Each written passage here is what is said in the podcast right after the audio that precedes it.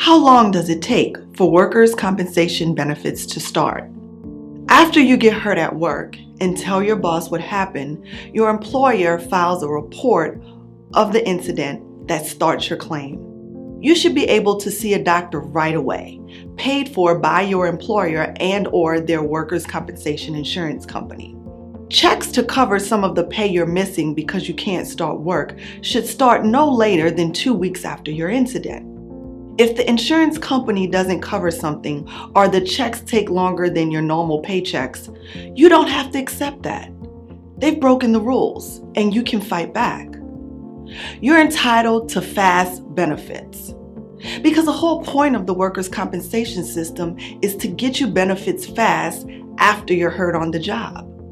Workers' compensation is supposed to give you access to immediate help so you don't have to take time suing your employer while struggling with your injury and your expenses.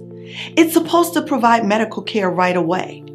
It's supposed to provide you with enough money to survive while you recover from your work injury.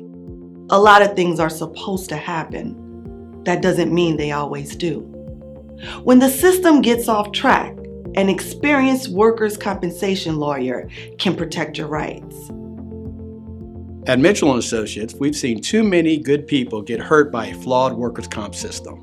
So we make it our mission to get you all the benefits you deserve.